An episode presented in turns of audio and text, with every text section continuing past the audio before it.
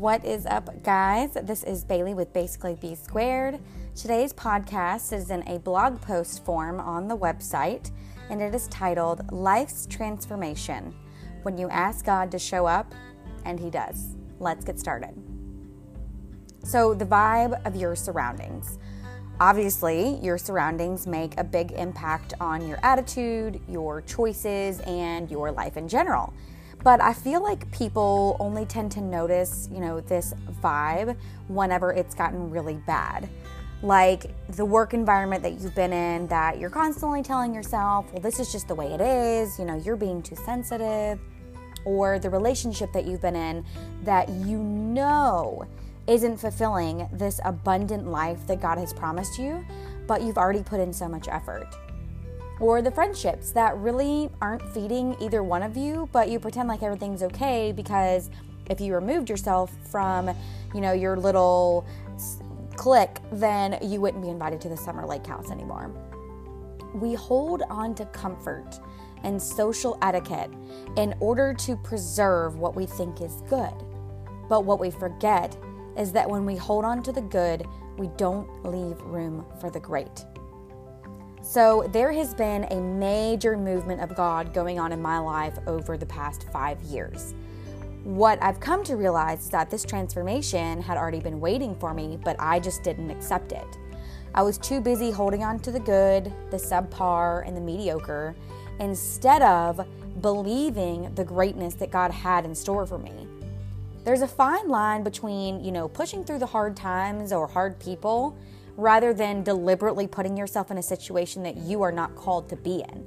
And it, I mean, it's hard to decipher which one is which in the same sense that sometimes it's hard to know whether you're being called to something or what's your own worldly desire. But here is how I've come to feel right about the life that I am creating here on earth. One, it's with Jesus. Two, it's something that I've prayed for specifically but also just praying for God's will over my life and over my heart's longings. Like asking God, help me decipher this. Three, I deliberately attend, volunteer, and participate in church and get to know the community. Four, I am very realistic about the way that I have grown up over the past 27 years, and I give myself grace in the sense of I am not perfect and this is not going to happen overnight. My own personality is supposed to shine through the molding that God is doing to me. Five, the people that I choose to spend my time with is on an 80 20 basis. 80% people who are spiritually further along than me and that are shepherding me, and 20% of people who are not spiritual or all, at all, or that I am put in their lives to shepherd them. Six, I trust God completely with my finances. I pray about my finances. I tithe obediently now. I give with a grateful heart, not like this, oh crap, this is really going to hurt my budget this week, because I know that God always comes back twofold, although that's not the reason I do it. Seven, I pray heavily for my family. I literally pray for my husband's obedience to the Lord, his peace, his strength, his courage, and his ability to lead this family. I pray for my daughter's heart to have the armor of God on for her protection, her peace, her innocence, and to try, like that childlike faith that like they talk about in the Bible. I want that to grow. The list could go on, but those were just kind of the first few things that popped into my head as I was writing this. And if you're reading this or you're listening to this, then you know me, or you know, if you do know me, then you know that I'm pregnant. And you know, at this time, I'm 21 weeks. Woohoo, we're halfway. So, some facts are that we have not had insurance and not have been accepted into the financial aid with the healthcare system. So, all my OB appointments, my labs, my ultrasounds, and any others other little charges they can tack on have been paid for out of pocket, which is hard for any family. Another tidbit of information is that we have a debt that has, uh, you know, four zeros in it. And I'm not quite ready to divulge the details of this secret that we've been carrying around for the past five years, but I will tell you that the debt is still rolling up and up and up as attorneys' bills do.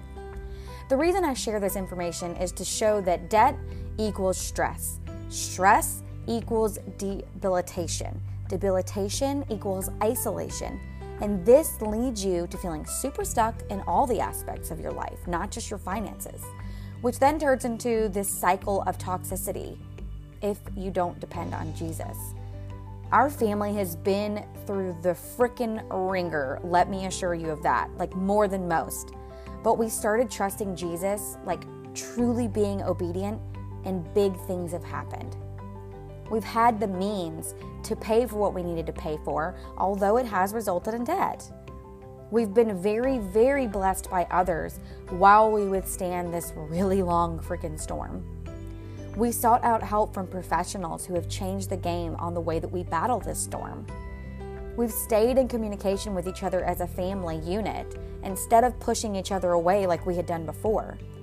We've grown stronger, smarter, fiercer, and really, I mean, more united than ever. The silver lining is really shining through if you take a close look. So, today, I got five letters in the mail from the healthcare system. Of course, we just assumed they were bills. I waited to open them until I got home instead of letting it ruin the moment that I was currently in, which was headed to a really cool photo shoot. When I got home, I opened the letters, and here's what they read Dear Mrs. Kavanaugh, account number blah blah blah. We are pleased to let you know that the account listed above has been approved for XYZ healthcare financial assistance. The portion of this bill not covered by insurance or government program has been resolved. We wish you the very best in the future. If you have any questions, please contact our customer service department. Sincerely, Patient Financial Services. But guess what? My husband had received letters too. We both had outstanding bills that needed to be paid, and we were just making like small payments on them. The bills weren't, you know, huge, like not as much as my attorney debt, but, you know, and not to mention, these didn't include this huge bill that was approaching of me actually giving birth, but it was still enough to make a significant impact on our debt. We literally could not believe it. We immediately said, Look at what God did. Look how good He is. He paid for all these bills, which was more than we had even tithed. We knew it was God and we had no doubt about it. Today was grocery day. We went to the grocery store with a strict list of bare minimums. We do a good job at getting creative in what's already in the pantry. We like play this game called Let's Clean Out the Pantry. But um, you know, I have this gift card that I've been forgetting about that I got from a sweet kid's grandmother back this past summer.